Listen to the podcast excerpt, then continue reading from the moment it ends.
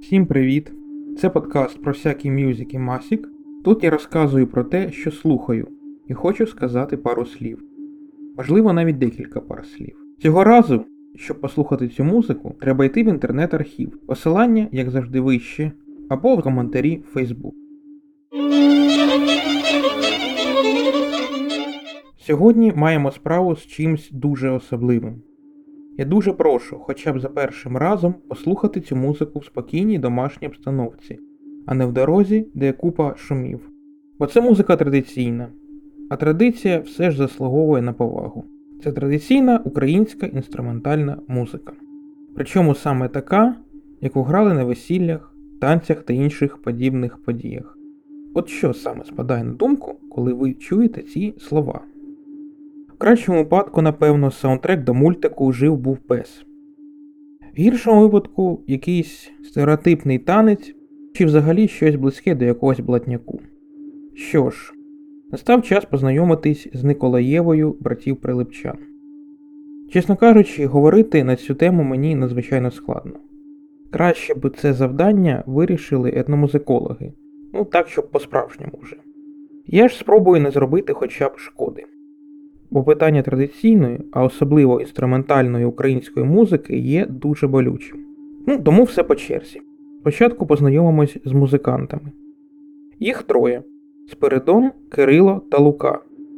Всі троє грали на скрипках. Кожен грав з них свою роль.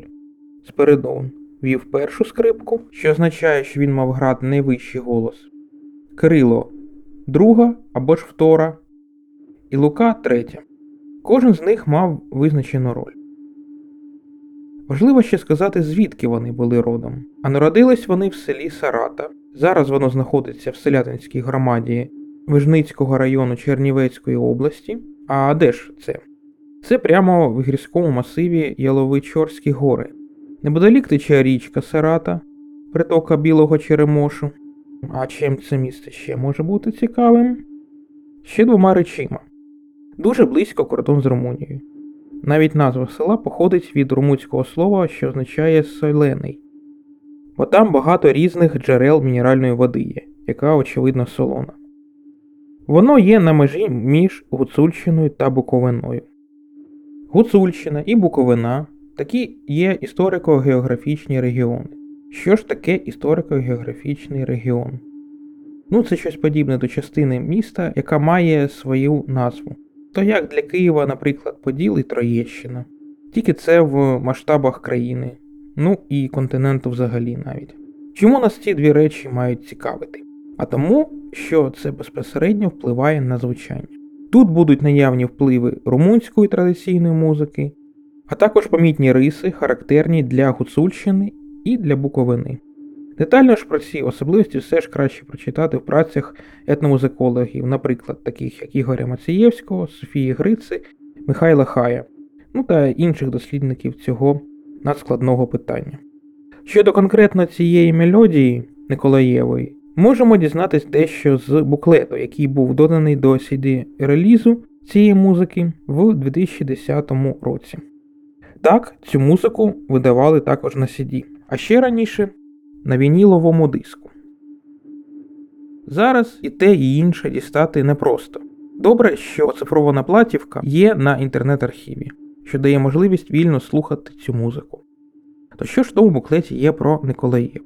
Там написано, що це коломийка з гуцулкою до співання і до дансу. Інформаційним наповненням буклету, якщо що займався Михайло Хай, і це його така характеристика. Далі ще й дається коментар Миколи Перелипчана. З цього коментаря зрозуміло, що він син Кирила. Ну, сам коментар ось він. Оце Николай був, Данила Щук, його була фамілія. Це був чоловік сестри Луки, Спиридона і тата мого. Вона на Румунії живе ще зараз. Николай Данила Щук був музикант. Він старший був, десь 1912 року народження. Вони переймали ігру. От почули, що той грає, і вони хочуть так само, вже пробують так же грати. І рахувалося, що це Николаєва гра. Він десь чув цю мелодію, ну, щось своє там десь підклав, щось там якісь фокуси показував, так само, як Спиридон десь щось чув, свого доклав, і так получалась гра. З цього коментаря стає зрозуміло, що Николаєва називається Николаєвою, бо її почули і перейняли у Николая, тобто до святого Николая і свят на його честь, як дехто спочатку міг би подумати, ця музика не має жодного відношення. І ще з цього можна зрозуміти, як передавалась традиція від одного майстра до іншого. Михайло Хай таких музикантів називав народними професіоналами. В ці традиції кожен учень так чи інакше привносив щось своє. Той Николай теж щось свого в цю мелодію доклав. Тобто перед тим, як стати Николаєвою, вона могла бути ще чиєюсь і так багато разів. Можливо, якби традиція продовжила існувати в природних умовах зараз, то цю музику прийняли б якісь інші народні скрипалі, додали б свого і назвали б це Спиридоновою грою. Ну, але скоріше за все цього не сталося, традиція практично зникла з свого природнього середовища. Залишились тільки залишки і спроби реконструкції цієї самої традиції, але про це трохи згодом. Думаю, що ще дуже було б цікаво дізнатися трохи, де ж цю музику грали.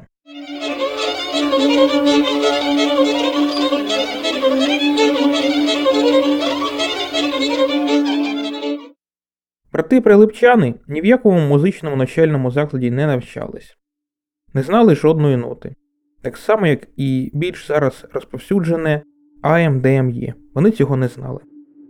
Але, тим не менш, грати на скрипках вміли, м'яко кажучи, дуже добре. Вони вчились протягом всього свого життя, слухали, що і як грали старші майстри, намагались перейняти їх гру, вивчали те, що вже існувало навколо. Для того, щоб грати весілля, яке тривало не один день, потрібно було вже бути майстрами. В інтерв'ю той самий вже вище згаданий Микола Прилипчан казав таке: починали вони не з весіль, а з чогось меншого, наприклад, з косовиці або просто на танцях. По весілях вони почали ходити з 38 років. Тобто до такої важливої і складної роботи допускались музиканти з великим досвідом, а також витривалі. Грати їх запрошували не тільки на весілля, а й проводи в армію, хрестини, новосілля, ну і похорон навіть озвучували. Тобто мали досить багато, хоч в основному сезонної роботи. Але, на жаль, з 80-х років прилипчан та інших народних професіоналів витіснили спочатку баяністи-гармоністи, а ще згодом магнітофон з колонками. Це диво, що вдалося записати хоч щось, поки музиканти залишалися ще на цьому світі. Самі записи робилися на місці Ігорем Масієвським, а також студентами Київської консерваторії.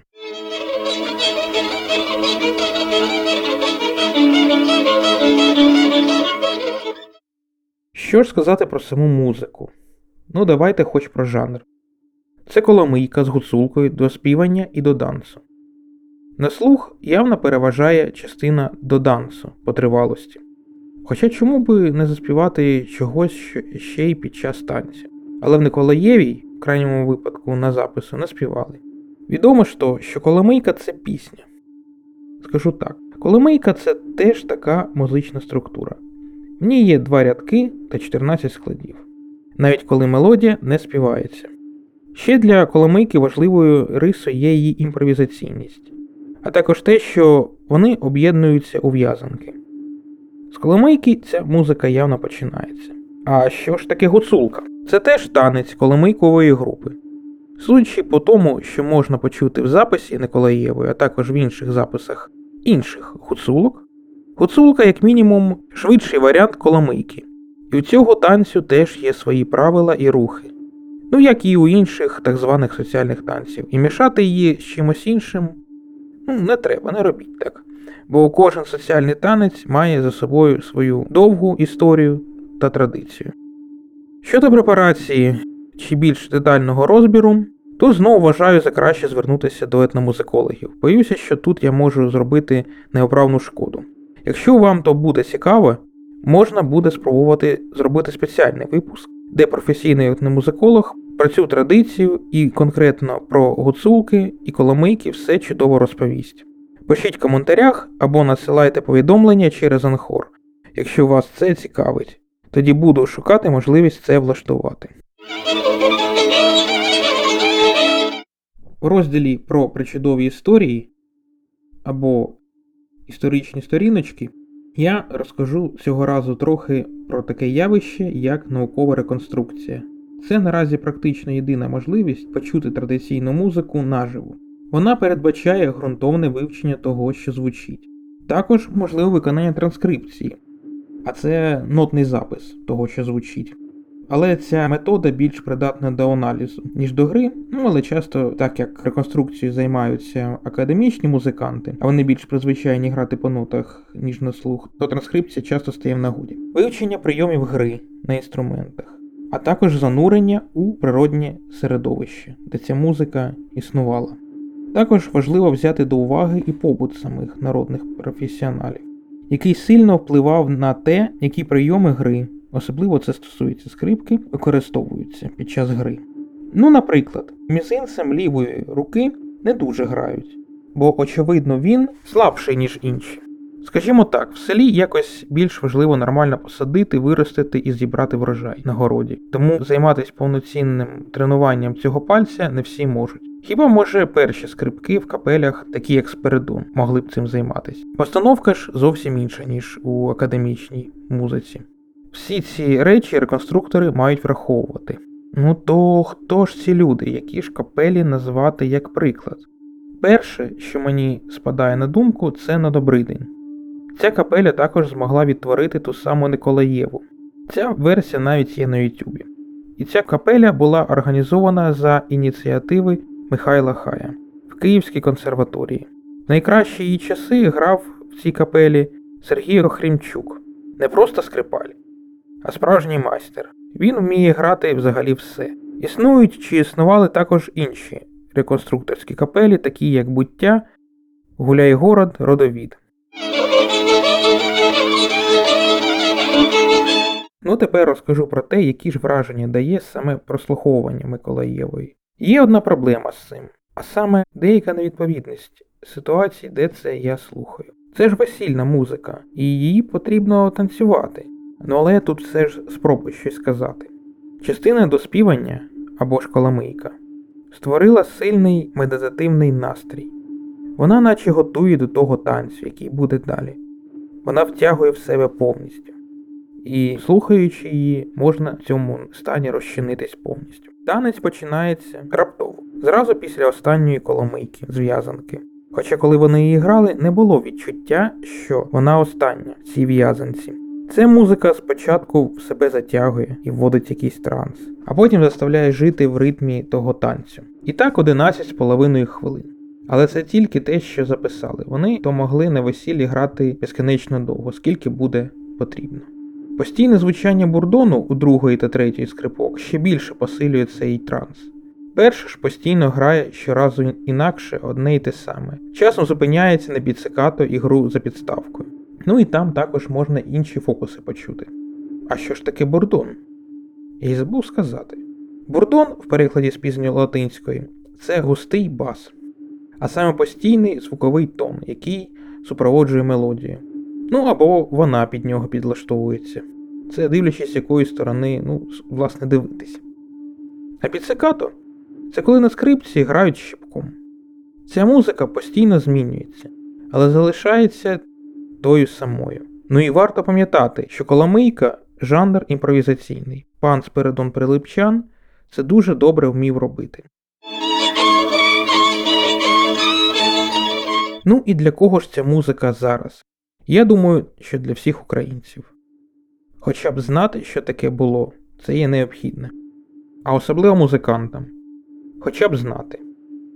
Ну, а так, для тих, хто любить слухати традиційну музику і танцювати ну, традиційні танці.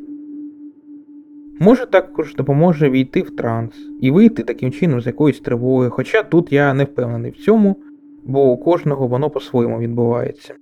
Ну і напевно така музика може бути цікава любителям фольку і world music, але це якраз тим, кому може цікаво буде послухати, а не пограти. Бо це традиція, її треба берегти, захищати. Той самий етномузиколог Михайло Хай завжди ревно і ретельно боровся за збереження самої традиції, чистоти її відтворення, ненавидів її спрощення, поплюження чи вульгаризації. Це дуже важливо і дуже важко. Є багато людей, які хочуть на традиції виїхати, просто її взяти, використати в своєму продукті, чи недолуго виконати, на цьому щось заробити, а потім, звісно, забути.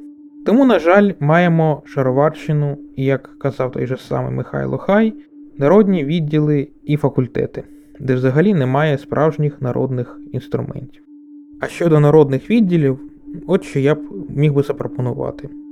От народники, вам дуже чудово вдається грати кіномузику і естраду. Ну от реально дуже класно, тут не сперечаюсь.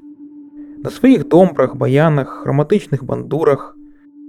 Ну, настільки чудово, що я б сказав би, що немає кращого виконання Вісерлоу з фільму Таксі, як оркестром народних інструментів. То може б і називались естрадним відділом чи факультетом. Цьому було б і правди більше, і самі б відточували свою майстерність в такому напрямі. Від цього б всі тільки виграли. А традицію залишіть, будь ласка, етномузикологам та реконструкторам. Їм такі речі вдаються набагато краще. Ну що ж, у мене все. До нових зустрічей в подкасті про всякий мюзик і масік.